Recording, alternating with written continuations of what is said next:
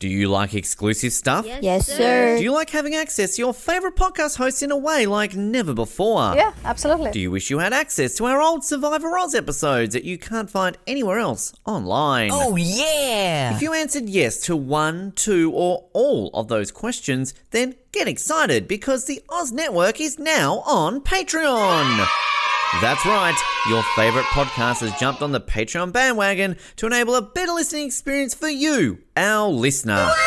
For more details, simply head to www.patreon.com forward slash Oz Network, where you can sign up for as little as $3 a month. It'll be the best decision you make since that last bad one you made.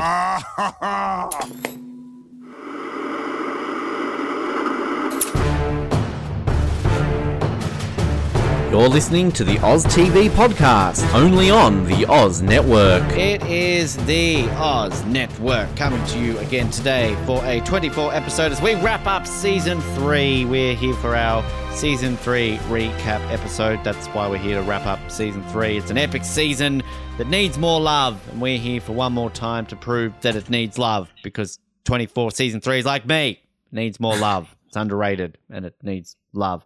My name is Ben, and do you have any friends that drive a light colored Mercedes?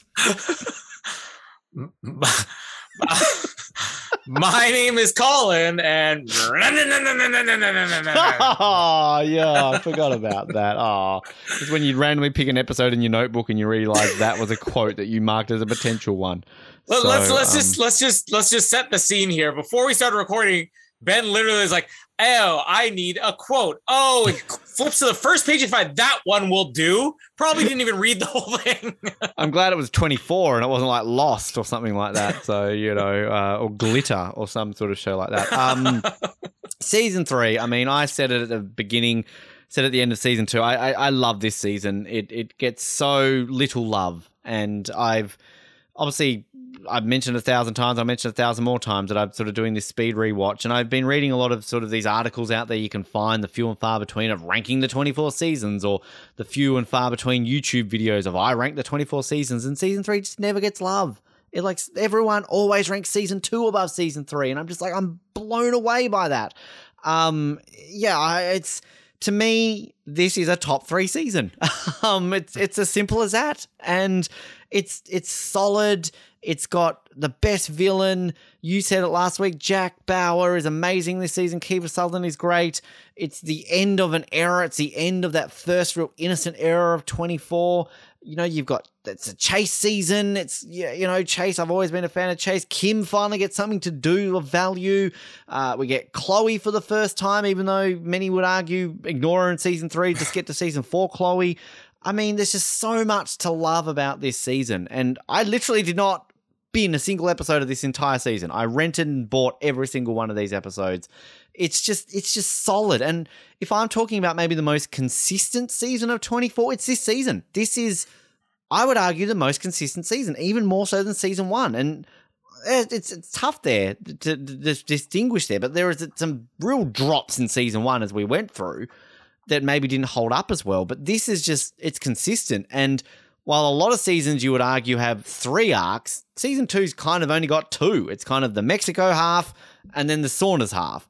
And even though there are definitely plot holes and issues with that Mexico half, to me, there's enough there that is solid enough that kind of it works that you can kind of gel into it.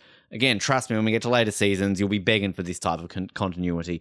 Um, so yeah, season three. What more can I say? I, I'm such a fanboy of season three, and I'm sad that we're at the end of it. Uh, I mean, I came into this not necessarily hating season three, but definitely considering it one of my lesser liked seasons. I mean, it, it's certainly better than season six, probably better than season eight, but I wouldn't maybe wouldn't have put it that much higher than that. Um, I'm 100% won over the on the season. Like what you said about being the most consistent is right. I, when I look at my rankings, I've been one episode this entire season. I've been five in season one. And, and when I look at my buys, I bought more than half of this. I think 13 buys is what I had throughout this season. Uh, and yeah, every section of the show has some ups and downs. But I think what works about it more than I think people give it credit for is that it feels different, even though this is still in that first like you said, the innocent days, the first uh, the first arc of 24 it doesn't feel like rehash in any ways. You know, uh, Jack is obviously a different type of character. You have characters in different positions, but the locations we get to go to, I mean, we, we get to go to prison, we get to go to Mexico, we get to uh, go to a hotel uh, that's quarantined, uh, subways. I mean, the locations feel fresh, the story's fresh. E- even though season two was about a bomb and not an assassination, you would think season one is different. I find season one and season two, there's a lot of similarities in the formula, in the format of the show, how episodes play out. And there were several times throughout season three where we just said, you know, we're expect not even just the finale, but you're expecting something at this point in 24, and then they surprise you with Chappelle's death. You're expecting something in 24, and then they surprise you with uh, you know, Jack being addicted to heroin or, or something like that, or uh, the return of Nina, whatever it is. They broke their formula just enough that this season feels so much fresher than season one and season two. Um, I'm not necessarily the biggest fan coming in. I am a huge fan of season three now coming out. Um, you, you have won me over, Waterworth. Good job. Look at me being smart every now and then. Um, I think the thing too about the innocent days of this of 24 is that you generally just have one plot line that's the season. Season one jack's got to stop an assassination attempt. Season two jack bauer's got to find the bomb. And season three jack's got to stop a virus. Yeah there's more to it than just that but that's the overarching theme of the day tell me right now colin give me each of the seasons moving forward. What's the overall, uh, the one plot from four, five, six, seven, and eight, and nine, if you remember it, and Legacy, if we give a shit about see, that. See, four, I know is the football. Um, the way more to it than that, but sure. Yeah, but th- th- that's the MacGuffin, whatever you want to call it. See, this is where it gets muddled because what I remember more so for the later seasons eh, are, and these are later seasons that I've rewatched more recently, season three it's little things like I would say season five, I just remember as the Logan season. Season six, I remember as everybody's relative season. You know, season seven, Tony comes back. It's not even necessarily what the season is about, what the mission is. It's more, oh, yeah, here's this one must see thing that they did in the season or this character that's different. So, uh, yeah, very valid point. You know what the season is coming in and it delivers. It is, it is the virus season and it's not to take away from what we get in other seasons. I mean, I'm a big fan of season four, big fan of season five, and that's about it. Um, but it's like the thing that I'm discovering, like right now in nearly finishing season seven, is that it's so convoluted and you don't know what the hell they're trying to achieve because it's kind of like it's the Tony is evil season, but it's not really. Like, this is the thing which is just dumb. And then six don't even get me started. It is the family season, yes, but like again, it's like the plot and like we've gone on so much about how this is a show where they don't map it out from episode 1 to 24. But like they did it so well in those first three seasons. Like two, you would argue, did they? Because like, oh, the bomb goes off, so then it sort of becomes the whole recording side of things.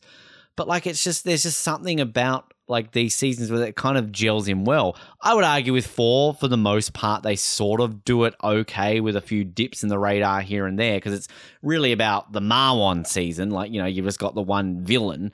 And then, yeah, five is the Logan season, but again, I would argue it doesn't hold up as well just in terms of what happens with that. But whole other killerfish tangent. Uh, my point is that three is kind of the last season where we've just got the one thing that we're looking at, you know, mm-hmm. and even then, I would argue that three out of the first three does it the most consistently again in terms of the one thing. Because even one, it's the assassination attempt, but then it sort of turns into the Drazen revenge and the the kidnapping and all that kind of stuff. Two, it's definitely half bomb, half recording. Whereas season three, it's always about the virus. Like it's always about the virus. Nothing else eh. is there except for the virus, realistically, if you look at how everything happens across the course of the 24 episodes and yet we have three very distinct villains. Uh, four, I mean, if you count the Salazars as two people, I guess you have four very distinct villains. Uh, and none of these things should feel like they tie together. And I think that's one of the reasons why I feel like this season is more fresh uh, and and not quite as repetitive, is because you're dealing with just one plot line from you know hour one to hour 24 but it has a completely different feel, more so just because of who you're bringing in, the, the people you're surrounding yourselves with. You know, the Salazars are so incredibly different from Saunders and whoever middle guy was, the more forgettable oh, one. I've already yeah, forgotten his name. Um, yeah, so why have I gone blank in his name too? Yeah, yeah, that guy. yeah, Amador. The, the, the, other guy, Amador. Yeah, they're all so different, and uh, they they blend them together, so it doesn't feel like you have such a, a firm stop at episode eight, and now you've got Amador, and now you got a firm stop at sixteen, and now you got Saunders. They they they blend in seamlessly, but yet this is probably the most distinct three act season we've ever gotten. You can't really tell the difference between acts two. one, two, and three. I, I, I, argue it's a two act season this season, but yeah. Oh, I, I would. Well, I would say I would say three. I would say the second act is really just combining those two.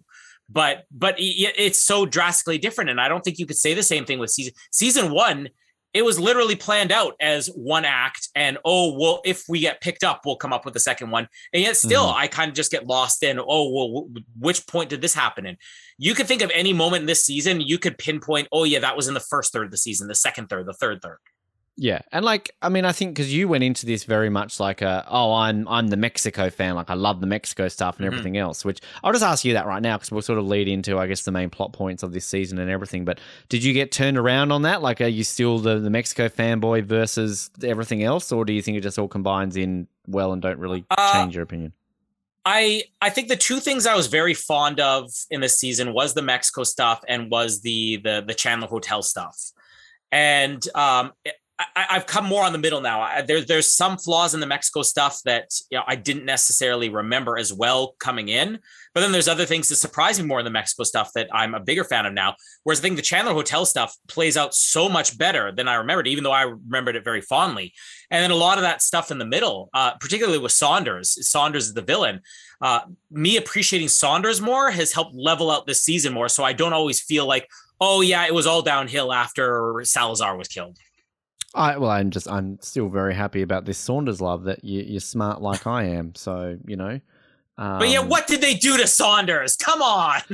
yeah, we know that was just stupid, but uh, yeah, yeah uh, whatever. They they they dropped the ball there, but um, the, they dropped the nuclear football. Ha ha ha ha. Not quite there yet with that. Um, so I guess I mean, thanks to 24 Wiki for giving us our format and sort of you know the major plot points and everything. So I guess um, obviously uh, they've got it sort of as the two the two halves. So the first act revolving around a complex sting operation, which I mean. Hindsight, that was a bit silly. A lot of plot holes in that. Uh, that culminates in the drug kingpin Ramon Salazar being released from prison to allow Jack Bauer to gain his trust so he can investigate a bioterrorist in Mexico. Uh, and then the second act, CTU tracks down the real purchaser of the virus who uses it to call to vengeance against the United States for abandoning him on a covert mission.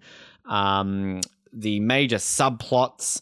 We have Jack Bauer must withdraw from a heroin addiction, which, I mean, you know, sweep that under the rug pretty quickly. That's why Jack's crying in that final scene. He just wants a fix. He's like, oh, give me some heroin. People have forgotten about it.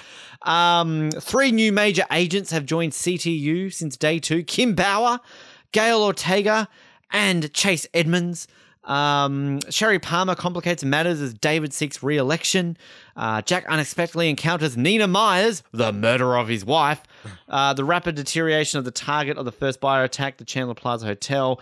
And the mastermind has an Achilles heel, his daughter, who is attending college in California, to which Tony has to basically become a treason guy.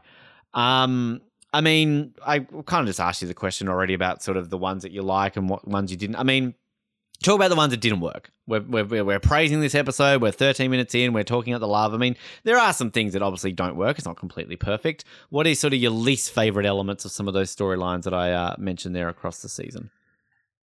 Uh, well, first, I love they, they talk about three new agents have joined, and they just leave out Chloe and Adam, who probably are in more of this outside of Kim, in more of it than anybody else.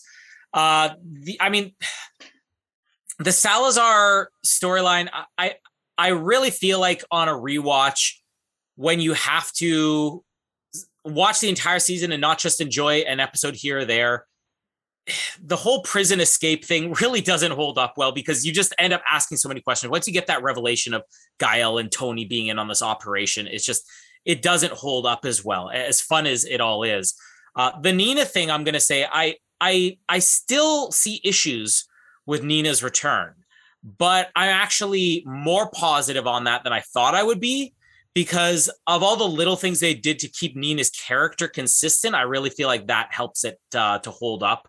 Um, let's be honest, the singer thing is the worst thing in the story. Uh, did they even oh. mention that in the article? The singers? No, I, I blanked that out. That's just the first four episodes. Who cares about those? That storyline. Yeah. Uh, but yeah, I mean, the heroin addiction, it's, it, it's, it's unnecessary. I mean, it, it's there, I guess, to provide Jack with a cover. And I, I don't think that you needed to go that route. It's one of the things that I think maybe sets people off about this season because I, I know I'm not the only person. I've talked to people who've watched, you know, 24 who say they have a hard time with the season because it's just it's unpleasant, you know, and and there definitely is there's less fun to this season when you're dealing with stuff like heroin addiction, you know, uh, that that makes it. And and let's also just say that the route that Tony's story goes down. I mean, this isn't exactly the most fun watch, although there is fun stuff in here. But like the heroin addiction, it, it lended something to I guess Jack's character, really giving him more depth, uh, raising the stakes for his character, but added nothing to the story whatsoever. I think the thing just on that, before I talk about my least favorite storylines, is I just think that. I mean, the show doesn't really get talked about as much as it used to. So a lot of these rankings came, you know, when the show ended and all this sort of stuff. So I, I put that down to recency bias with a lot of things. But I just think that a lot of people rank it based on you know, this is the Jack Bauer power hour, so we're going to go with the, the crazy stuff Jack does and kind of the over the top, you know, whatever the the the, the less grounded stuff, which I sort of yeah. think is where the show goes skew if later on. Um, so, and I think that it does maybe just get forgotten in the fray, and this is why, like, I.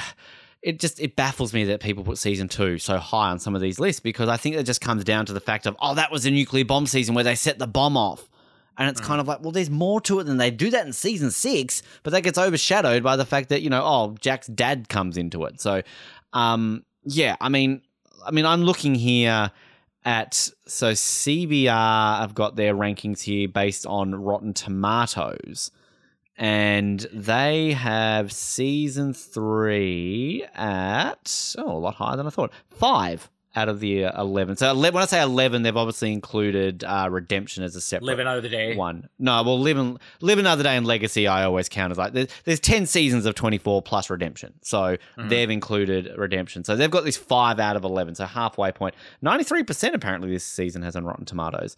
But again, they've got season 2 at number 4 uh, with 94% day one at number three. Oh, that's a bit low. They, actually, the one thing I'm discovering, season four, day four gets a lot more love than I ever thought it did because they've got that at number two, and then obviously day five has 100% apparently on Rotten Tomatoes. Does it? I don't know if it has 100%. Do, do you think that it has something to do with it just not being as fun or as likable of a season and maybe going a darker route? It yeah, and I, I think it doesn't have the flashy moments. I think that's where mm. it hmm. comes from. Like people remember the Chappelle death, but I mean, you yourself said there's a lot of things you didn't remember about this season, and I think that's where you know, well, season one you remember the moments. Season two, again, I put that down to the moments that people remember. Palmer getting killed at the end, or nearly getting killed at the end, the nuclear bomb. You know, that's to me what people remember. The, the, the beheading in the first episode. Season four's got big iconic moments that people remember. That that's to me what it comes down to because realistically, like I I think who who can name the villain in season two? There isn't really one. And yeah. you know, this isn't ranking the villains. I get that, but again, I struggle to see an argument for a better villain than Saunders. People would say Logan, but again, that's a whole different thing. Ranting. The the flashy moments. Um, I, I think this season does have them, but the unfortunate thing is when two of your flashiest moments are involving Sherry and Nina, who at this point had maybe overstayed their welcome. It, the the right way to do this to have that flashy mode, that thing that's going to be remembered forever, is to catch the audience off guard. And when you're three seasons in and you're giving those flashy moments to Nina and Sherry, the audience pretty much expects it at this point. And if they're not expecting it, they're just like, well, I've lost interest because why are they still here? It feels like too much of a stretch. Another article here, Screen Rant. They've got season three at seventh. And Uh, so they've got a line here saying, Not many fans were particularly fond with this season, given the fact that the writers didn't balance the storyline between Jack's battle with addiction and him saving the world. Instead, they just pushed the former aside. Although audiences did praise the departure of Jack's daughter Kim as the main character, there were a few criticisms to how the writers quickly got rid of others. I, I wouldn't agree with that. Like, God, watch No. season six. I want to talk about getting rid of things that, like, no, like, okay, fair enough. They do just, oh, Jack had a heroin addiction. Lol. No, he doesn't.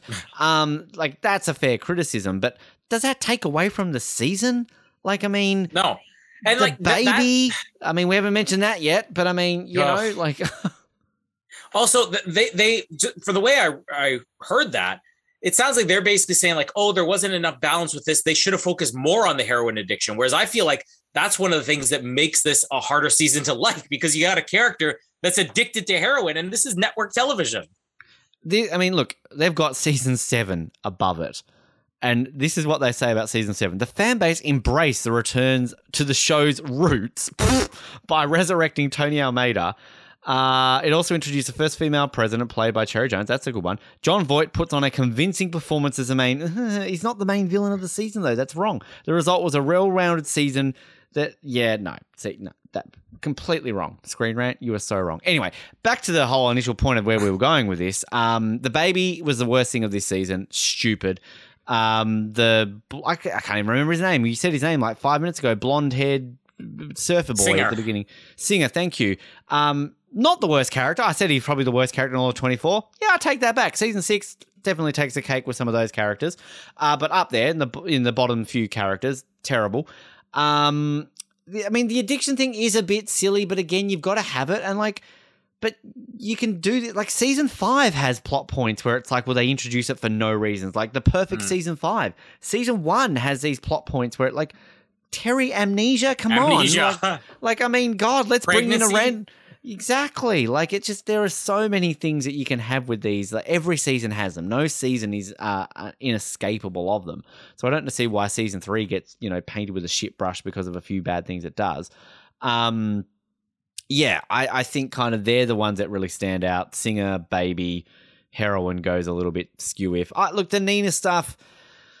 Yeah, I talked about it through those episodes. Like again, we, we, you've got to kill her off. You've got to do this, but I stand by they nailed the landing more with the Sherry stuff than the Nina stuff. There's just there's always something with Nina's return in both seasons. It just doesn't feel the epicness that it should be. She should be the villain of 24.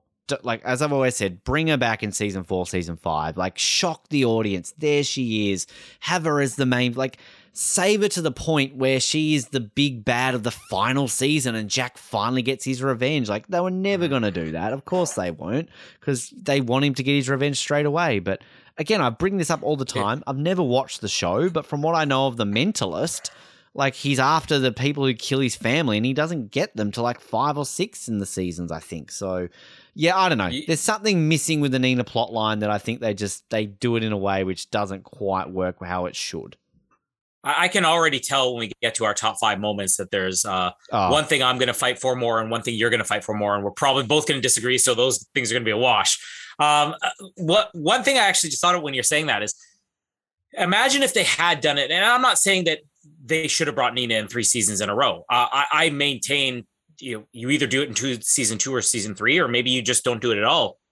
But I think that what they did in season three worked a lot better than it should have. Uh, but imagine if they had not done this and you had reserved Nina for some point in the future. Do you think we ever would have gotten Tony's story in season seven if they hadn't done away with Nina? If they had just been patient and left Nina, feels like No, she we wouldn't. she have. becomes season seven. Uh, yeah, no, and, and please because Tony is just it's it's so frustrating.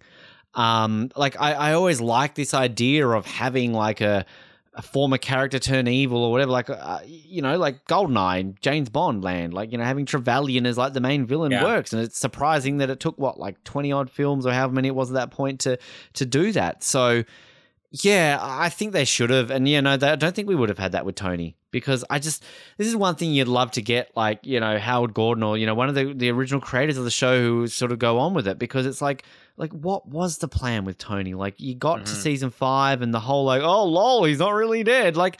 That's how they play it, and they have that kind of subtle little like, oh, ha ha ha, or is he dead? I'm sorry, they didn't know that they were going to bring him back and do that. I call that bullshit. I think they fucked that up. They didn't do a silent clock. Oh, whoopsie, and then they go, well, maybe Mm. we should bring him back then. Like that's how I believe they did it with Tony. I, I, I, I don't think they made a mistake. I think they basically left the door open. Hey, let's bring them back. At some point, we just have no idea when we're going to do it. Yeah, I, I don't know, but yeah, I think that would have been great with Nina to kind of do that sort of later on. But uh, anyway, uh, our main cast this season. So we have um, our six main cast members. Uh, who are all in 24 episodes actually as well, so they don't miss any. Actually, is that true? Doesn't Kim miss an episode or two, or is she just always handing files out in the background? Um, yeah. so actually, no, I think that is because I think the only episode she misses in the first three seasons, there was an episode last season she missed, wasn't there?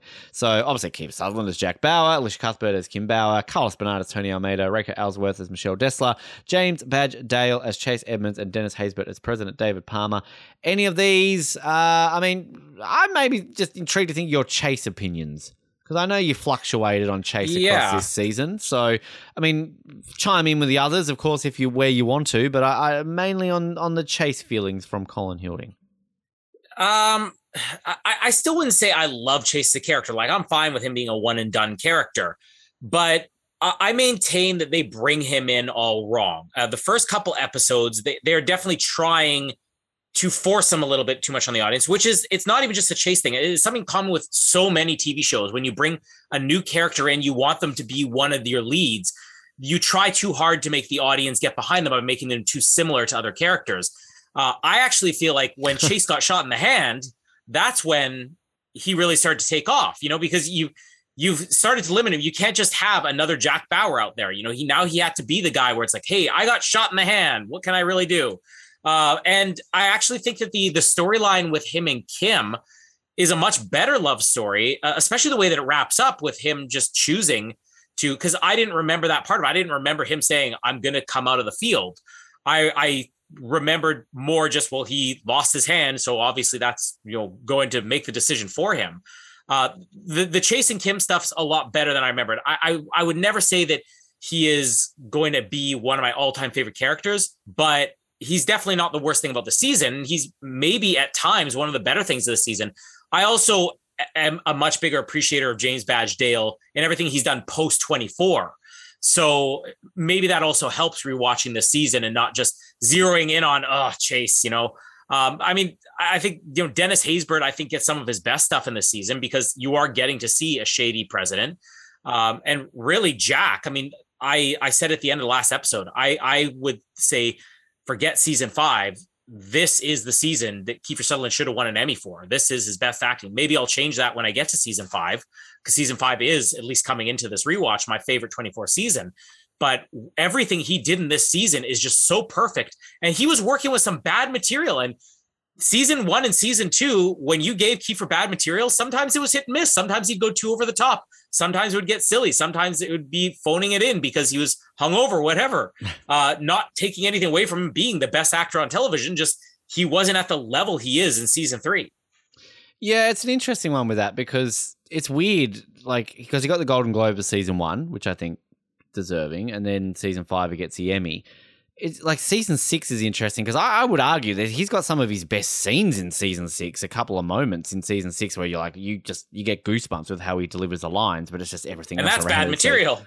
and there's everything around is so shit though. That's the problem. Um, but yeah, it's it's an interesting because he's got some great stuff in this season. Um, I will say with like Chase, like the one thing that I appreciate what they do say with Chase and even Kim, like there are definitely moments in this season where neither of them they don't really have anything to do, and they're like, okay, what Yeah. are we going to do with them? But like they've at least learnt from their mistakes from season one and oh, season Oh, yeah. two, where you just like.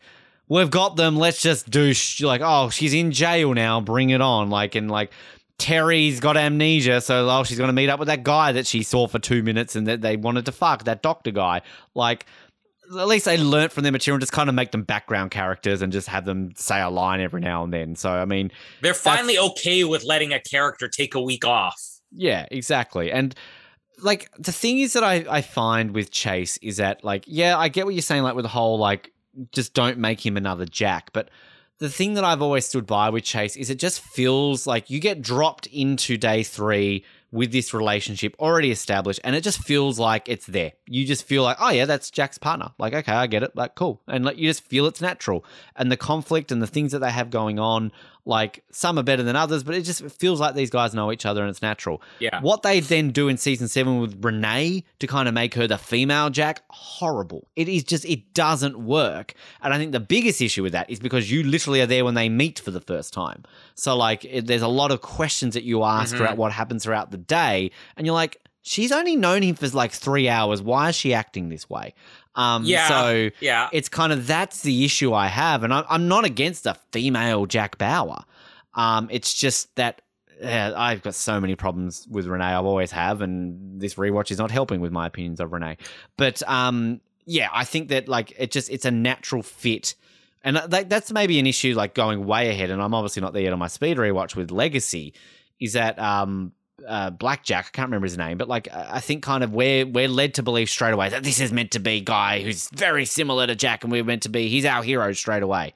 They drop us in that, and we're meant to believe that straight away. What they do so well with 24 is that we don't get dropped into that with Jack Bauer in episode one, do we? Yeah. Like, you know, and even season one, I still stand by as being so good because you get all of that background to what Jack becomes. Whereas, you know, that's an issue there. So Chase kind of is a middle ground there where, like, Mhm. yeah, there are definitely moments where you're like, okay, we're meant to believe he's like Jack, but then I'm with you. Like, I love that ending where it's kind of like he's ready to just like take a step back and, you know, have a family life with Kim, and which, spoiler alert, he kind of does. You never see him again, but from what you hear of him, that's kind of what he does. So, you know, that's that's kind of it. Yeah, I, uh, I I do agree with what you're saying that they do a better job than most shows do at introducing a new character. I, I still say they they go too far with them at certain times, but what works with Chase, and this is why I said I think that the whole relationship with Kim thing works, is now that I think about it, it's not even necessarily the relationship with Kim is what works about this. It's the fact that you have introduced something with this character that allows him to be somebody that Jack cares about. And Jack's very turned off, unless it's Kim, unless it's his own family, you know, he'll shoot Chappelle in the head. You know, like obviously he'll have some loyalty to people like Michelle or Tony, uh, maybe even Chloe. But you gave a reason for him to care about this other guy. And you do get even before the whole Kim love story thing comes out, which by the way, that was poorly done in the season. We're talking about things, little plot points, or oh yeah, so we're dating. Oh, oh okay. uh, they really could have dragged that out a little bit better. But uh, but even before that, like when he's, it's so far fetched. He's like, well, Jack, how long you been on heroin? You think I didn't know? Like now you're only now bringing this up, but you get this dynamic between the two of them where it's like Chase looks up to Jack and respects him, uh, and Jack kind of does the same for Chase. But then when you introduce the Kim situation there, he's suddenly like, I want Kim to have a happy life. My goal is to keep this guy alive. And that's where I think Chase really works is in the way that Jack looks at him. Um, just on Kim, best season for Kim by far. Um, Oh, yeah. and it's kind of sad that we don't just see Kim as a CTU person moving forward. You know, Kim's just the obligatory. Oh, we need some added drama for Jack in the future season, so let's bring her back. Um, and the Tony Michelle stuff. It's kind of we had the two halves of that, didn't we? Initially, it was Tony gets shot in the neck, and Michelle's all worried, and she's got to do this, and then later on, it's oh no, Michelle's getting kidnapped and dying of like diseases, so Tony's got to do things. So I kind of like the balance that they do with Tony and Michelle, and sort of the real last full season we get of them just being a Oh. normal couple with a couple of fights in the And- middle, I guess.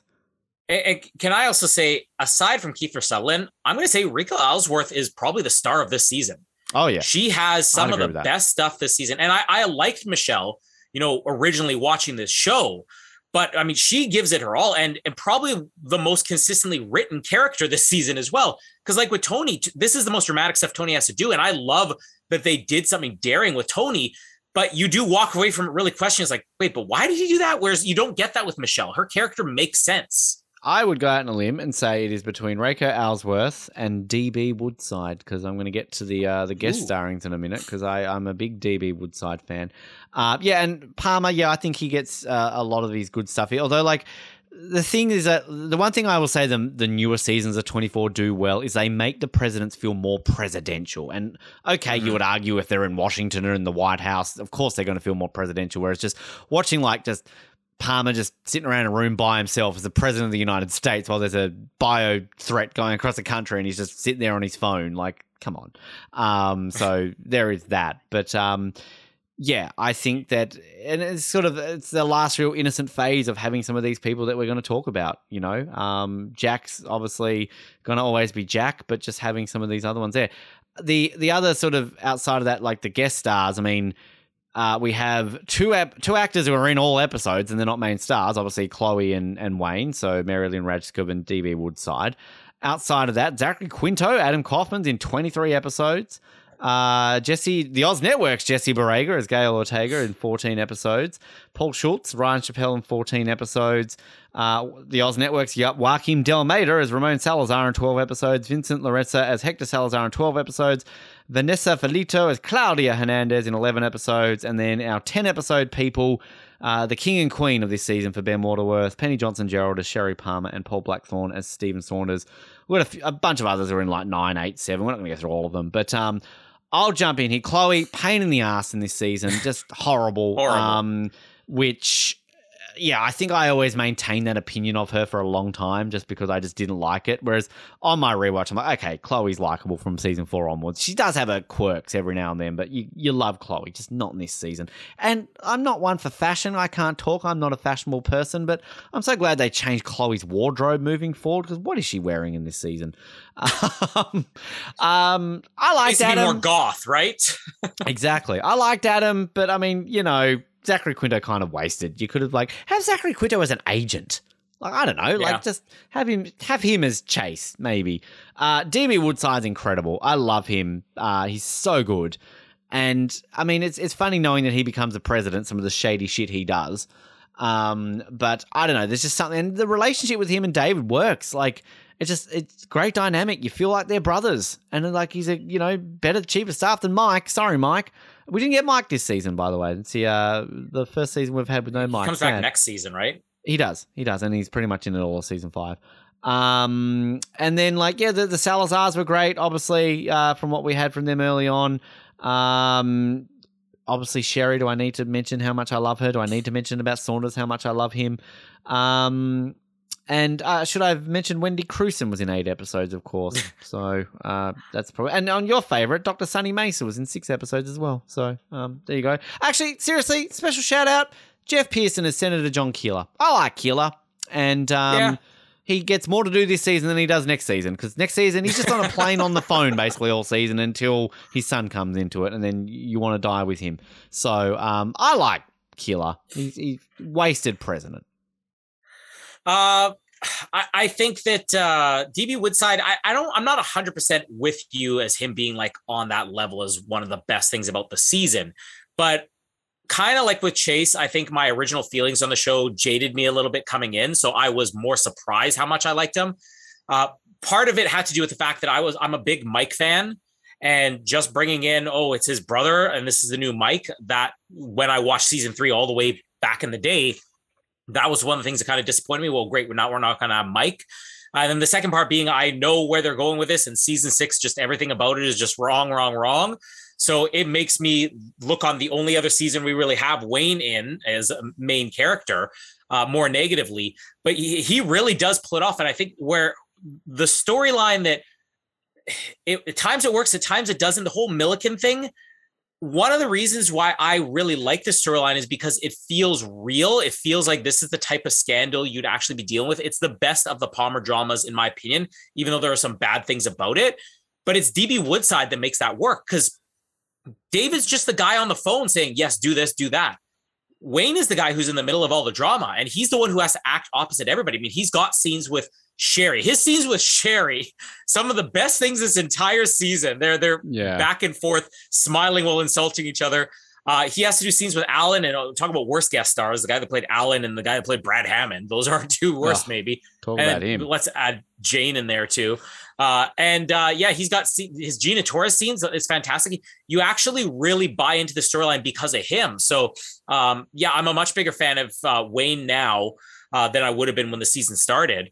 Um, obviously, I, I've talked many times throughout the season. I'm very much turned around on um, uh, Saunders. Uh, the Salazars are amazing. I think the, the one guest star that I was most surprised with on this rewatch was actually Claudia. She is a much better character, even though her purpose on the show it doesn't tie into a lot. I mean, she, it, it all amounts to she's just there to help Jack escape. And we get this often in 24. We got it early in the season with Singer. You introduce a character, and all you're wondering is obviously we know why Hector is there, right? But you're just wondering why do they keep showing this girl? Why is she getting more screen time than Hector is? You know, what is this going to amount to? And you end up being let down in the end, or you end up being wowed in the end. But the amount of time it took to get there, you kind of resent. And this, I, I, always forget her name. Was it Vanessa something or other? Um, yes, Vanessa something or other. That is her name. Something or other. Yeah, uh, Miss something or other. Like she's really good. She has some of the best dramatic Vanessa scenes. Vanessa Ferlito. Yeah, and and Ferlito, yeah, and I think that her death, I'm still gonna. It's not gonna be a top five moment for me, but I'm still gonna say one of the things that that played so much better now than I originally thought it did is her death and the fact that it just sort of happens and it's well we got we got to move on like it's a very tragic end and it's partly because we got that buildup. It's similar to uh, obviously I said the singers, but uh, even with um, with Kate uh, the, with the Warners last season, you have this mm. long buildup with this character. You're like, where are they going with this? And the biggest difference is you take one of those characters. This is where I said they're kind of breaking their formula and their mold. You're expecting her to be a bigger part in the season after the escape scene, and then for them just kill her off, it has that that big emotional impact, whereas it shouldn't. And obviously, I mean Chappelle, it, this is a character that nobody cared about coming into the season. Uh, nobody cared about probably for half of this season, but yet you weirdly like him just because he's weird, and yet to have maybe the greatest moment in the history of this show happen you know, with a character that nobody was invested in, and then they became so invested. I mean, that just shows why this season needs more love. I mean, obviously the Chappelle death is one of the most remembered, well remembered scenes, but like think about what it took to get there. You can't just have that moment be that impactful without there being a proper build up towards it. I agree. Um, and and we're going to talk about that when we get to our top five. Indeed. And one thing, actually, which I don't think I've ever mentioned in this whole series, because I don't think I only clicked until now. I knew 24 won a Golden Globe at one point for Best Drama. This was a season that it won it for. So it didn't win it for season five. It won wow. it for this season. So um, there's something to stick up your blunt and smoke at season three, haters. This is the season that it won its uh, Golden Globe a for. Golden Globe. hey, shut up. Uh, the, a good good string of uh, I've said this on plenty of our shows, but for the Oz Network shows we covered, 2003 Best Drama, 24. 2004 Best Drama, Nip Tuck. 2005 Best Drama, Lost. 2006 Best Drama, Grey's Anatomy. That doesn't count that year. Um, Which season of Lost is that? Is that season uh, one, two? That'd be one, I think. 2004. Okay. No, it's two, season two. Season two. Okay. Uh, as long as it wasn't three. Nip Tuck beat season one of Lost to when it when it got it's basically its only major award that Nip Tuck ever won was the Golden Globe of Best Drama. Thoroughly deserved. Um, but also won four Emmys this season. Uh, won outstanding single camera pitch editing for a series, outstanding single camera sound mixing for a series, outstanding casting for a drama series, and outstanding stunt coordination for a series. So there you go. Not for music. No, I Sean, Callery, Sean Callery's best he did win. He's won at least a couple for this season for 24, but not for this season. Um, episodes wise, uh, the best and the worst. Uh, I mean, I'll, I'll, I've got a fun fact here for you, Colin. You uh, for this season bought 13, rented 10, binned one. I bought 19, rented five, binned none. Uh, wow. So this is your equal most buys. You equaled season one for most buys. Uh, your lowest, obviously, bins and your highest rents. This is my highest bin, uh, buy season, my lowest rent season, and my lowest bin season. So there you go. Now, of of all shows that you've covered, what's the most you've ever bought in a season? Because I know it's not going to be Nip Tuck or Breaking Bad because oh, well, short seasons. Well, I mean, Nip Tuck was 100%. I bought every single episode of season four. Um, off the top of my head, I'm thinking season two or third watch, maybe. Um, if I scroll through here, I would have to count them off the top of my head, but I'm pretty sure season two or third watch, I bought everything except for like two episodes. So, uh, season two of third watch, there are 22 episodes. I bought 20, rented two. So uh, that would take the cake in terms of number of episodes. If we're talking percentage wise, it was season four of Nip Tuck because I bought every single episode mm. in that season. Um, but uh, yeah, um, close close to it. I, I didn't realize I bought 19, but will that be reflected in my rankings? We'll soon see. Uh, so, uh, in terms of the best and the worst, obviously the best uh, was episode 18, the Chappelle murder episode, which Empire apparently ranked as their number one episode of 24 of all time. Uh, so that was 6 a.m. to 7 a.m. Uh, other standouts for me, these are all in my top 10 as of right now in the rankings. So I had uh, the finale, episode 24, it's at number four overall on my list.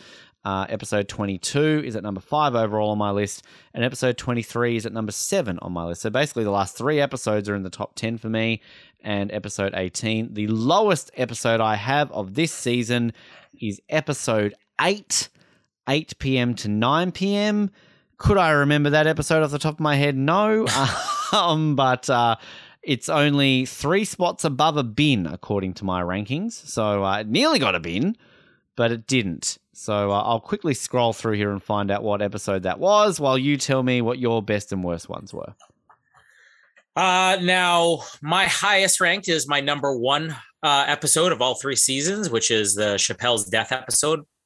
And I know I said on that uh, episode, I I kind of hate the whole survivor mentality of that was the greatest tribal council ever, so that's the greatest episode ever, and that's kind of the way I feel about 24, just because the end scene doesn't make it. But if you didn't have Chappelle's death, that still is close to the best episode of all time for me. Um, uh, where are my other ones here? Uh, so my second highest would be the finale, obviously, um, which I ranked at number four, and uh, other top ten ones I have here. What else was there? Uh, episode 17 i don't know which one that was but apparently it was good my lowest is episode 19 now this is what's interesting because i didn't uh, i don't even know if we talked about it when we recorded the episodes but uh, my least favorite episode of the season is the one that directly follows my favorite episode of the season. So Chappelle's Death's my number one, and the only episode I binned this entire season was episode. episode. Yeah, yeah, episode nineteen, which was the let's just all right, everybody, Ryan Chappelle's dead, and be like, oh, okay, who is Chappelle again? Uh, but that was basically the, daughter. The Kim, Kim goes undercover to be Jane, which it, it, I was I was just skimming through. I'm like, was that episode really that bad? Because I remember it. It's definitely a memorable episode, but uh, yeah, a huge step down in quality from uh, the best episode to the worst of the season.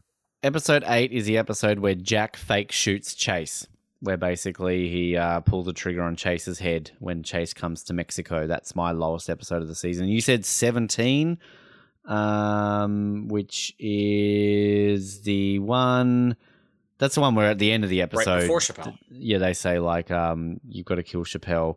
Um, yeah. and that's the one where Palmer does the whole the sky is falling in the quote. The oh yeah, yeah. So um, yeah, but I mean, again, consistent. That's that's the word of the day, right? Consistent. Mm-hmm. Um, and I, what did I buy? Like the last, how I'm on a bit of a streak right now, aren't I? I think from memory uh, on terms of where I'm at. I can answer that by saying that I bought the one, two, three, four, five, six, seven, eight, the last nine episodes of this season. Wow. Which uh, is the biggest streak any of us have had on 24 so far. Uh, and spoiler alert, it will continue for at least a few episodes into season four. But spoiler alert, I will be binning some season four episodes. So, uh, not going to be a, a no bin season. So, and spoiler alert, season five even has bins in it. So, just not all super perfect. Um, before we get to top five moments and ranking the seasons, um, anything else that we haven't talked about from season three that you want to talk about now that you've been hanging on to for 24 episodes or anything along those lines that you want to get off the chest? No, I, I, think leading into season four, you know, which of these storylines um, kind of wrap up perfectly and which ones don't, because this this is the season where we sort of wrap everything up, and some things like like with Chase, obviously meant to be a cliffhanger, uh, or maybe not meant to be a cliffhanger, and then it ends up just being sort of the end of the character. What, what, what I think more than anything is when you have like the end of Tony's storyline, the end of Michelle's storyline, um, Jack's storyline obviously being you know the the big one, and then uh, the, the Palmers. Like this feels like a season where you didn't have to bring everybody back, and that's the important thing because uh, what happens with Palmer could be considered a cliffhanger. But yet, if we had never gotten Palmer back after this, I still feel like it's a satisfying end to his character. Uh, and this, I would say the same thing, you know, with uh, with Tony is that if he goes to jail, the, the way they have that final scene, I I do have issues with that final scene, but you could also play that final scene as if I have to go to jail for you, I'll go to jail for you, and then one day you just have random comment saying, "Oh, by the way, Tony got off after six months." Uh, it, it's so bizarre that you have a season where you have so many positive and negative endings for characters, and yet the negative endings don't even feel like they're they're unsatisfying. They they feel like this could be a complete ending if you want it to be. Yeah, and I think that's the, the the bookends of it that we've talked about so much. I mean, 24 Wiki has the little section there where it says impacts on future seasons, and to me, the own well, it's tricky because I mean, one of the three they got the deaths of Nina Myers, Sherry Palmer, and Ryan Chappelle, three significant characters in the series since season one. Yep, fair enough. They got Tony Almeida is arrested for treason for helping a key suspect escape from custody. I'm not going to read the last line because that will spoil spoil next season. And then they've got President David Palmer decides not to run for re-election, allowing his competitor to win the election and become president day four. To me, the most significant storyline, which has a snowball effect, as I've constantly said, is David Palmer stepping down from president. Because Mm-hmm. without David Palmer stepping down from president, we don't get Logan. That's that's the simplest way. I know Keeler's there, but without Keeler, we don't get Logan, and then Logan becomes a pretty key part of things. Um, and I think the Tony storyline does ultimately turn into Tony in season seven to an extent. Um, but it's sort of it's more of a MacGuffin in getting him That's- to where he does. It's not like you know To- Tony's not the same. You would argue moving forward, but I would argue by the end of season four, he's the same as he was at the end of season two, three. I mean, Yeah. from from my memory, season five, Tony is like for the most part back to normal. Season four, I like they take the character in a different direction, but like this is almost like the Nina thing. Like if they had not brought Tony back in season four and five, does it make season seven better? It- Se- it- it- yeah, so I was gonna say season five Tony's normal for the first ten minutes of episode one, and then from that point on he disappears basically for ten episodes, comes back for two and a half episodes, and then you don't see him again to season seven. So um, that's that's season five Tony. Um, so but but but like what happens? Like what we're looking at, we're trying to dance around this. Don't give away too much. But let's say this: Tony is basically at his lowest points. I feel in seasons four and seven, um, and I feel like halfway like with Nina, is pretty low. yeah, but but had you had you not brought him back, kind of finished season four with oh, okay, things are on the upswing, and then gone back down in season five and then brought him back up again. Maybe just like if we had just saved Nina for season seven, maybe if you just use Tony, but you don't have him in season four. But at the same time, I still love what they do with Tony in season four because it's so different. I, I, it's just it's that skew if ride of Tony Almeida basically, and then let's not forget he comes back in fucking Legacy. He's like the only Legacy Ugh. character that comes out. I can't even remember what he does in Legacy. I blocked out Legacy years ago, so I can't even. I know he's in it, but I can't remember what he does because he's not in eight. But uh, anyway, um, now I'm intrigued for the rankings. I like. I, I, I put the article up on our website for the rankings of the seasons, and I've marked down what I assume will be your rankings, but I might also be wrong. So um, I'm going to let you go first. How are you going to rank it? And, and reminding people going into this, we both had the same rankings. Season one was number one, season two was number two. Uh, now, before we started this rewatch, I would have said season two, then season one, then season three, and obviously that changed in season two. Um, but uh, this this is where it's tough for me because I I think this is such a consistently good season, but it's not. It doesn't have the highs that season one had, and um, in the end, I would probably say I would rank season one above this, but this would be my number two, and probably a lot closer to being number one than I would have thought it would ever be out of these first three seasons. And then obviously season two, much, much lower than that. I guessed correctly. Uh, I didn't know whether you might have put this above season one. This is where it's tricky for me because season two is staying at the bottom, so that will be number three. Um, and again, I've based so many times when I've come to ranking seasons in the past based on my averages. So, like, I've bought more than other seasons. So, the the most one I ever did that one was with Nip Tuck. I went into Nip Tuck going, season two is amazing. That will be number one. Season four ended up being my number one season because it literally, I was like, I bought every episode this season. It was 100% buy rate. How can I not have this at number one? So, on that argument, I've bought 19 episodes of this versus 14 in it season one. And on that argument, I binned three episodes in season one and none in this season. But you summed it up pretty well there when you said the highs of season one are very high. Mm. And yeah, this season's more consistent, but like if I'm to just put on a season of 24 and just just watch it, not going to watch everything else, there are three se- seasons that I'm going to do. It's going to be season one, season three, or season five. And I just, to me, it comes down from those highs take over the consistency level. So I'm going to put Mhm. number one at number one still, just because, like, I mean, that last episode to me, it's not going to be touched. That will be the number one episode for me by the end of this. And I don't think it will be touched.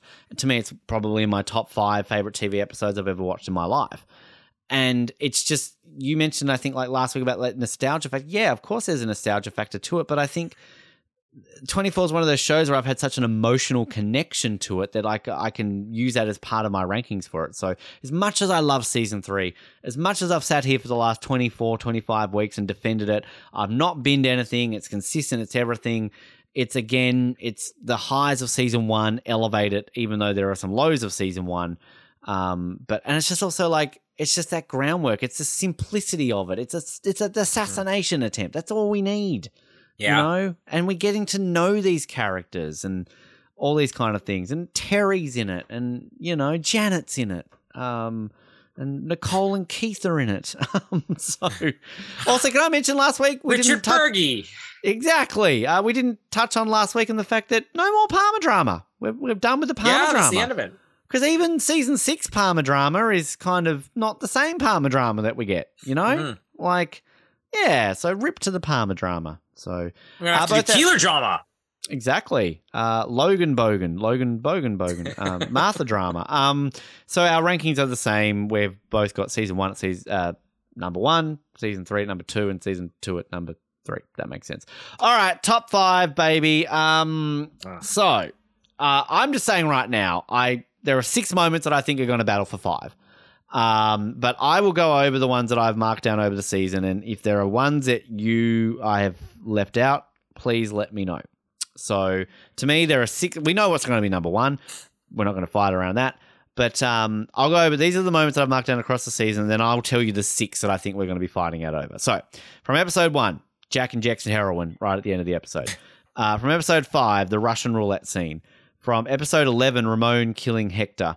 From episode 14, Jack killing Nina. From episode 16, Michelle shooting the guy as he's trying to escape the hotel. From episode 18, Jack killing Chappelle. From episode 19, the Jack and Kim speech in the little waiting room. Uh, from episode 22, Jack and Tony having that fight over rescuing Michelle when he brings up Terry and Jack like shoves him to the ground.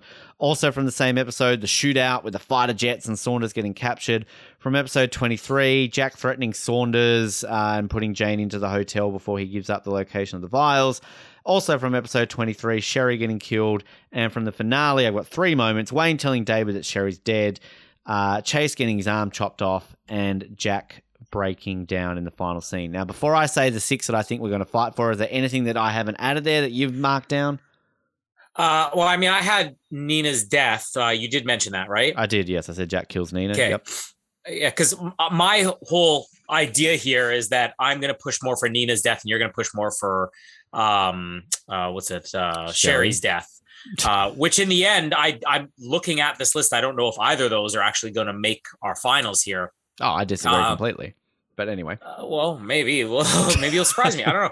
Uh, but believe it or not, as negative I- as I was on the Russian roulette scene, I feel like it's too memorable of a scene, and the first half of it is done so well uh, with a guard or whatever just being killed that like I, I feel like that's definitely a given. So I'm gonna guess that's gonna be one of the six here. No. Maybe that's not. Oh, oh. Nope. Nope. Wow. Uh, okay. I, I, Uh, there's nothing that you've got written down that you like. nothing nothing that you've missed um The- you you no sorry you got jack's final breakdown at the yeah, end yeah, of yeah. episode So, so I'll, I'll just say this now: the six that I feel that I thought we'd be fighting over. I mean, we're not fighting over Jack killing Chappelle. That's number one. Clearly, we know that's Yeah. going to be number one, and number two is Jack breaking down. That they're, they're Yeah. the two that I assume are, are, are given. Um, the other ones to me that are the ones to to fight over are um, the Sherry's death, Nina's death, um, Jack shoving uh, Jane into the hotel and Saunders breaking, and Chase getting his arm chopped off. They're the six to me that are the the six that I think are the. I, I love the Russian roulette scene. Don't get me wrong, but I mean, in the grand scheme of things, those six moments are way better than the Russian roulette scene. Mm, I mean, I would disagree because I, I, I definitely, I didn't have it on my list, but I, I don't mind the shoving Jane into the thing. I think that's a great scene. I have a lot of issues with Sherry's death scene, so I mean, I would veto that one in a second. No, um, I'm not letting you veto that one. I'll give I'm, you anything. I'm vetoing I, it. It's, I, I am, I'm fighting to the death of. I'm fighting Like, over for more so than Boone's death in Lost because that is iconic. But he, here's here's the thing. I mean, the the Gina Torres being the one that does it, I don't like that. I don't like her turning the gun on herself.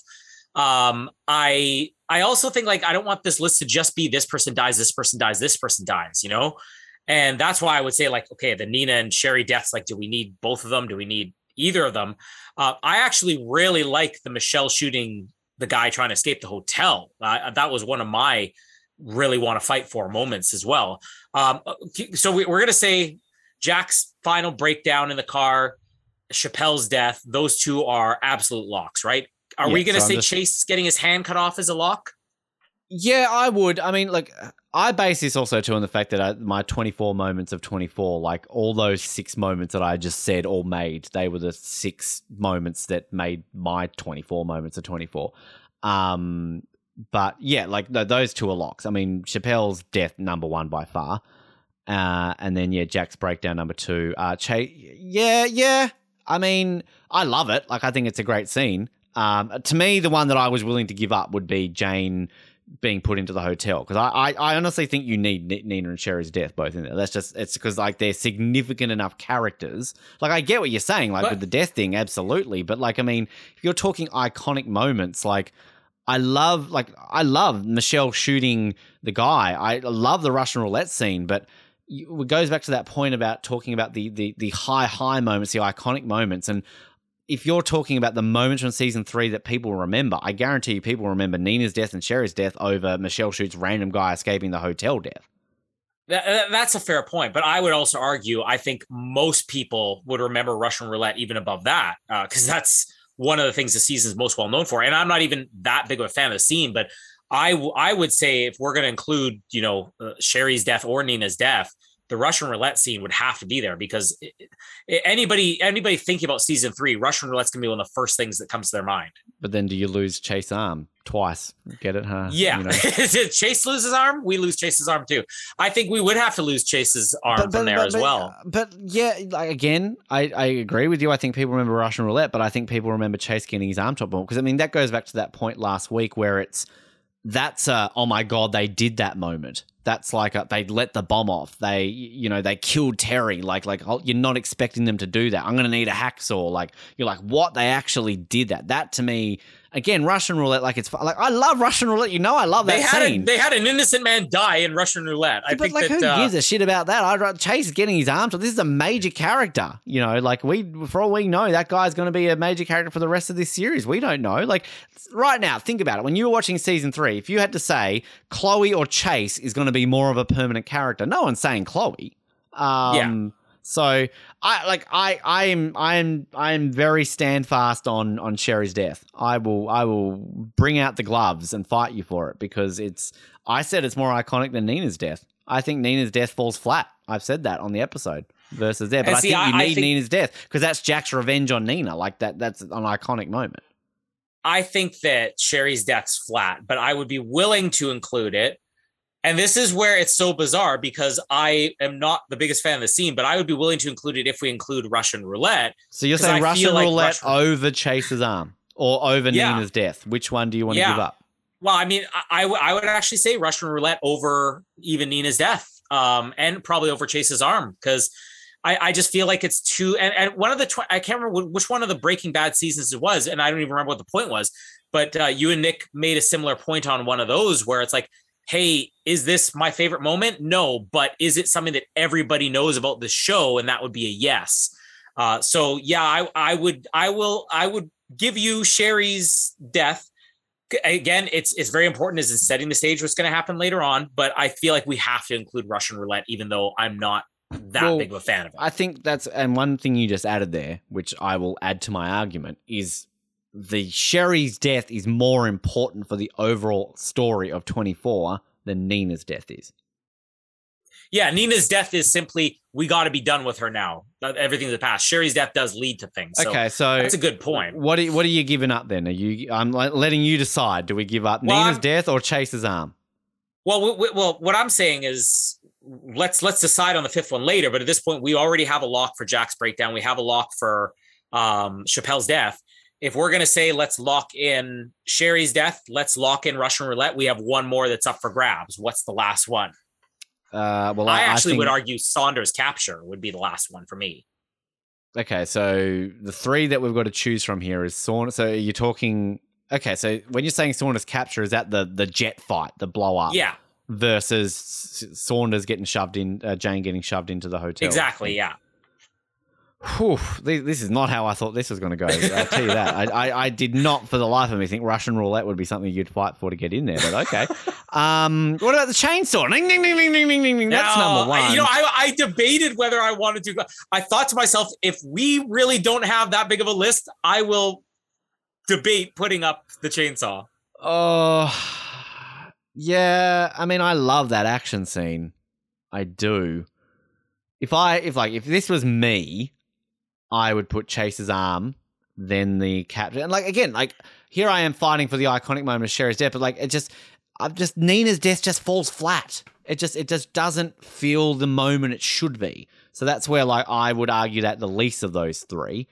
Um, I mean, I would love to have Saunders in the top five. We haven't got Saunders in the top five, so I really do think though of all those, like I probably would say Saunders capture because he is such a big villain is the most exciting moment. But Chase losing a hand, it's very hard to not include the fact that a network television show cut off a main character's hand at the end of an episode. Yeah. Yeah. Yeah. I mean, it's tricky because I'd want Saunders in there, but again, yeah, like I, I, mean, my favorite Saunders scene out of all of them is the shoving Jane into a hotel moment over that. So, uh, Chase's arm. I'd say Chase's yeah. arm then, if you're with that. All right. Wow. And that, I'm curious if anybody's listening and wants to give us their take on Nina's death versus Sherry's death. Give us your opinions, but yeah, uh... I mean, all our listeners that are going to be over there. Oh, why? I mean, I, you're, you're not quite up to the end of season five yet on Breaking Bad, are you? So I, I know in our season five, because I mean, God, try choosing moments from season five of Breaking Bad. Mm. But there's one moment that we didn't include in the top five, which if we had listeners, they would be angry about because it's train heist. No, no, I think that was in there from memory. No, it's um the the say my name. I'm like, I just couldn't we couldn't oh, okay. fit say my name in there just based on the other moments. And yeah, it's a great moment. Don't get me wrong, but it's just like, well, you know, like it's yeah, it is how it is. But, That's where okay. a catchphrase on a T-shirt maybe dwarfs the impact of a scene itself. Well, because I'm the one who Knox made season four from memory. But yeah, anyway. Uh, so this is 24, not Breaking Bad. Listen to Breaking Bad. It's a great show. Um, so number one, Chappelle's death. Number two, Jack's breakdown. So what's number three then? Chase's arm? Uh, yeah, I would say Chase's arm. Um, and I, I would put I'm, Russian I'm roulette gonna, five. but well, I would I would say Sherry's death five just because that's the one scene that I very much would be opposed to. But I don't know. Um, I think we're both a little bit more. Uh, we're a little bit more equal on Russian roulette over Sherry's death. Yeah, but I would. There's no way I would say that. You Russian said roulette- you said when we started this no, I will not give this up. Tell me what you want in return. How about this? I want Sherry's death number five to include on the list. But but I like but my point is with that if you're ranking this as moments, I think that like yeah, Russian roulette memorable on that, but on the grand scheme of things, Russian roulette means diddly squat to the rest of this show. I think. Well, what were our top fives from season one and two? Oh, you gotta give me the uh, open shit up here, uh, Colin. Um, season one, obviously, number one would be Terry's death. That's the one I can tell you straight away would be on that list. Um, the the Tao would have been on the. I've got okay. Season two, uh, number one was the bomb goes off. Number two, the assassination attempt on Palmer. Uh, number three, Jack kills a suspect and demands a hacksaw. Number four, Marie is revealed to be evil. And number five, Nina gives her demands See, to Palmer on the phone. That's kind of my point, though. I mean, Jack asking for the hacksaw is the Russian roulette scene, and yet we rank that higher than the Marie reveal, which is has impacts going forward. But that, but I, I, I, yeah, I love Russian roulette, but I still don't see it more iconic than Sherry's death. I just don't see it. I, That's just me. I, yeah, I do. Uh, I think that it's more memorable, and I have issues with Sherry's death either way. Come on, Sherry's death's on the list here. How much Yeah, more do you like, want? But Russian roulette is not more iconic than Sherry's death. I'm sorry, it's not. I feel like it is. I feel like it is. If you give me see, if you give me four for Sherry, you can have carte, carte de blanche, whatever it's called next season. You remember Oh, this. I'm gonna remember that. I will remember that. you remember it. You can you can have anything next season. All right, I I. I will take you up on that. Okay. All right. Good. Ben gets his way, and I'll edit that part out of the episode, so there's no evidence. I'll still remember it. Uh, I'm trying to see what was season one. Now you got me. Uh, Ter- Terry's death number one. Nina's revealed to be the mole number two. Jack da- Jack takes down the. So basically, the last three two episodes were the top three moments. Oh, and then David breaks up with Sherry in the ballroom, and then Jack interrogates Cofell with the towel. So okay. Anyway, all right. So so in conclusion here, folks, if you're wondering, um, the number five moment for season three of 24 is the Russian roulette scene from episode five. Uh, the number four moment is Sherry's death from episode 23. Uh, from number three is Chase losing his arm from episode 24. Uh, also from episode 24, in number two is Jack's breakdown at the very end of the episode, and Ryan Chappelle getting killed at the end of episode 18 is number one. And realistically, that could be our number one or number two moment for all of the series. That That's the one where I'm glad we do anonymous voting on that one to see what comes out on top for that because uh, that might be your number one. I don't know. Um, cool. All right. Um, so, bye bye, season three. Hello, season four. Bring on season four. Now, we touched on this a bit last week, sort of about you know the new character. It, it's such a fresh reboot, and we've obviously got a prequel to get to as well. Which we're not going to do a separate episode on the prequel. Maybe just go over the prequel before we get into the Hmm. first episode. It's like ten minutes long, um, but I I remember this coming out. Um, you know, there's obviously a bit of a bigger gap in between season three and season four. Not to the extent of what we got between season six and season seven, but obviously we had a writer strike back then. Um, but like I remember the hype around this. This was the first real season that I was just following online. Like I would be on 24 news websites every day, watching the trailers, anal- analyzing them. All this, this is pre YouTube, of course, so you know pre podcast, so you didn't have all that sort of thing. So I was hooked. I was on forums. I was on all these things doing it, mm-hmm. and. I remember when Kim Raver got announced, like she left my favorite TV show to go to my second favorite TV show. Like, hello, Kim, love you to bits. And just the thing I'll say about season four is like, I always thought this was kind of like season three, that it didn't get a lot of love, but I'm actually been wrong reading up on a lot of the retrospect. Season four does get a lot of love. Season four is a good season. I, I don't dislike season four. There's a string of episodes in season four that are at the time of at least when we're airing this among some of the worst. There's a, the middle section of season four, not that great. Um, and then there's a couple of episodes which are just kind of boring. There's also an episode where Jack does something where you're just like, oh my God, really? Jack's going to do that? Um, which this is the first season where I think we start to really get a, oh my God, Jack's going to do that. Not a like, oh, cool, Jack's going to do that. It's a really, really. Um, we've got sort of our only real season where you've just got one consistent villain for the entire season, which I like. Uh, Imhotep, he's in it. Yeah. Um, Jamie will be listening. Jamie loves Arnold Vosloo. Really? Okay. Oh, uh, yeah. There's there's two episodes which are just iconic in terms of like, oh my god, they did that moments. Um, there's an episode which is one of the episodes where one of those moments happens. There's an episode which is maybe the biggest. I, I think I called it in my write up the most important episode in 24 history in terms of the ramifications of the rest of the show. Um, there's a lot going on in season four. It's it comes back down to reality and then goes off it for a little bit, but I like it. I like season four. It's not as consistent as season three. There are some lows, but there are some very high highs. Uh, it peters off a little bit at the end. I think the the penultimate episode is better than the finale. Unpopular opinion, maybe, but um, yeah, it's a it's a solid season, and uh, yeah, I think that we're going to be in for a good ride with it. Uh, I always love season four, and it's um the last two seasons that I actually rewatched were seasons four and five. Now, again, this was probably more than a decade ago, uh, but to me, it always held up. And yet, you mentioned things as you started going through season four. You were mentioning things off air to me, and I'm like, what? Like that happened? Like what? Things that I have no recollection of, and probably for a good reason because it sounds like it's pretty absurd at times. Uh, season four is where Chloe gets the Chloe's got a gun. Yeah. Oh Yeah, god, yeah. Chloe. Ugh. Oh, don't get me That's not gonna be Chloe good. kills someone.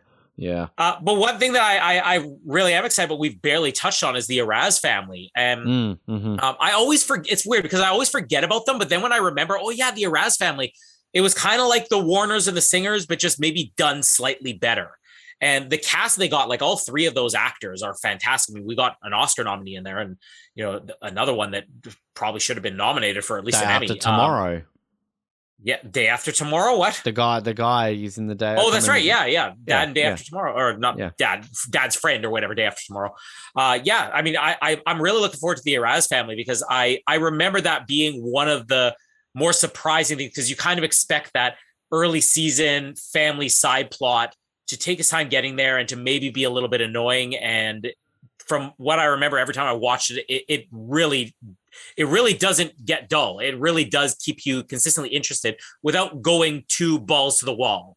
It's yeah, I ninety five percent agree. I think there's like an issue I have with it that you kind of just like one person just literally gets forgotten about, um, and then sort of the way they do it. But no, I'm agree with you. I think it's, what's the name, Leighton Meester, or however you say her name is, uh, the girlfriend who is now Oh. more famous than the rest of the family. Um, it is the torture season. Like this is the season in which I think 24 got into a lot of trouble for its needless torture. And I will say, needless torture is the theme of season four because there are moments where we're going to be sitting in the episode like, why? This makes no sense why they're doing it. Um, you get your typical 24 random family members drama, which is like, oh God, here we go again.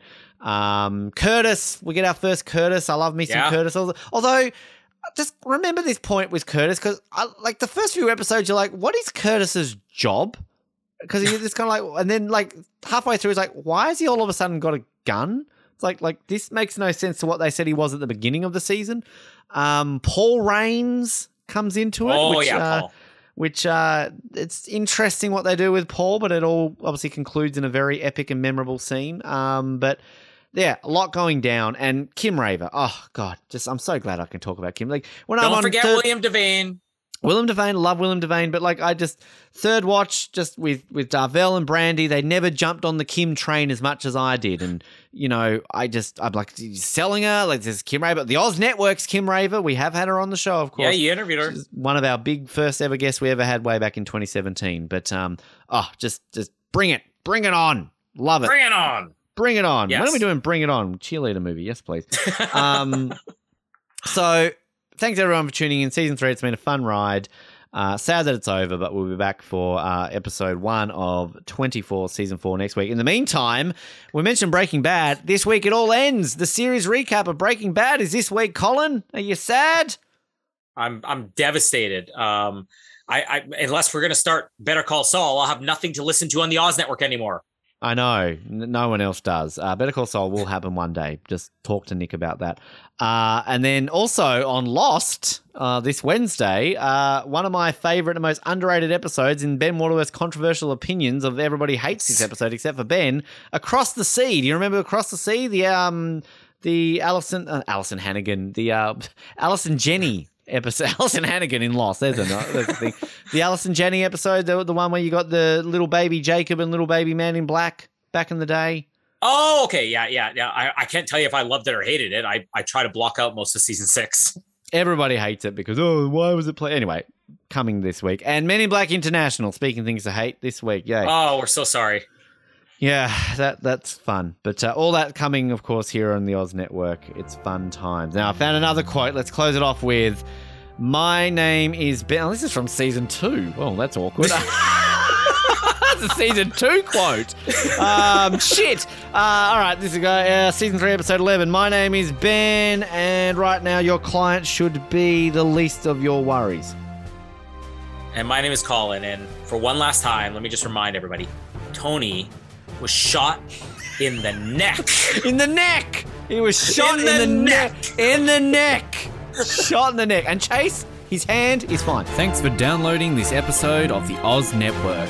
Make sure you never miss an episode by subscribing to the podcast via Apple Podcasts, Spotify, Stitcher, Google Podcasts, or by copying our RSS feed into your preferred podcast provider. And while you're there, please drop us a rating and leave us some feedback.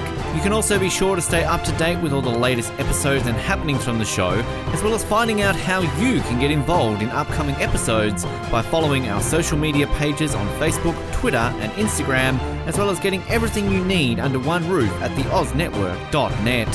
Thanks again for listening, and we'll speak to you next time.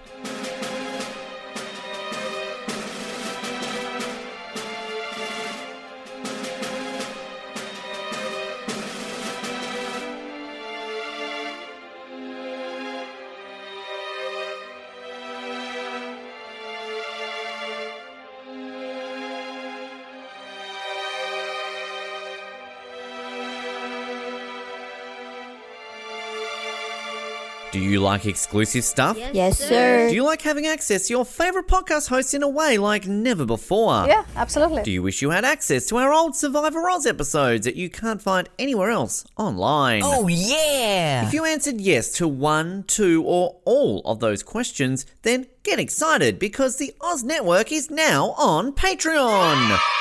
That's right, your favourite podcast has jumped on the Patreon bandwagon to enable a better listening experience for you, our listener.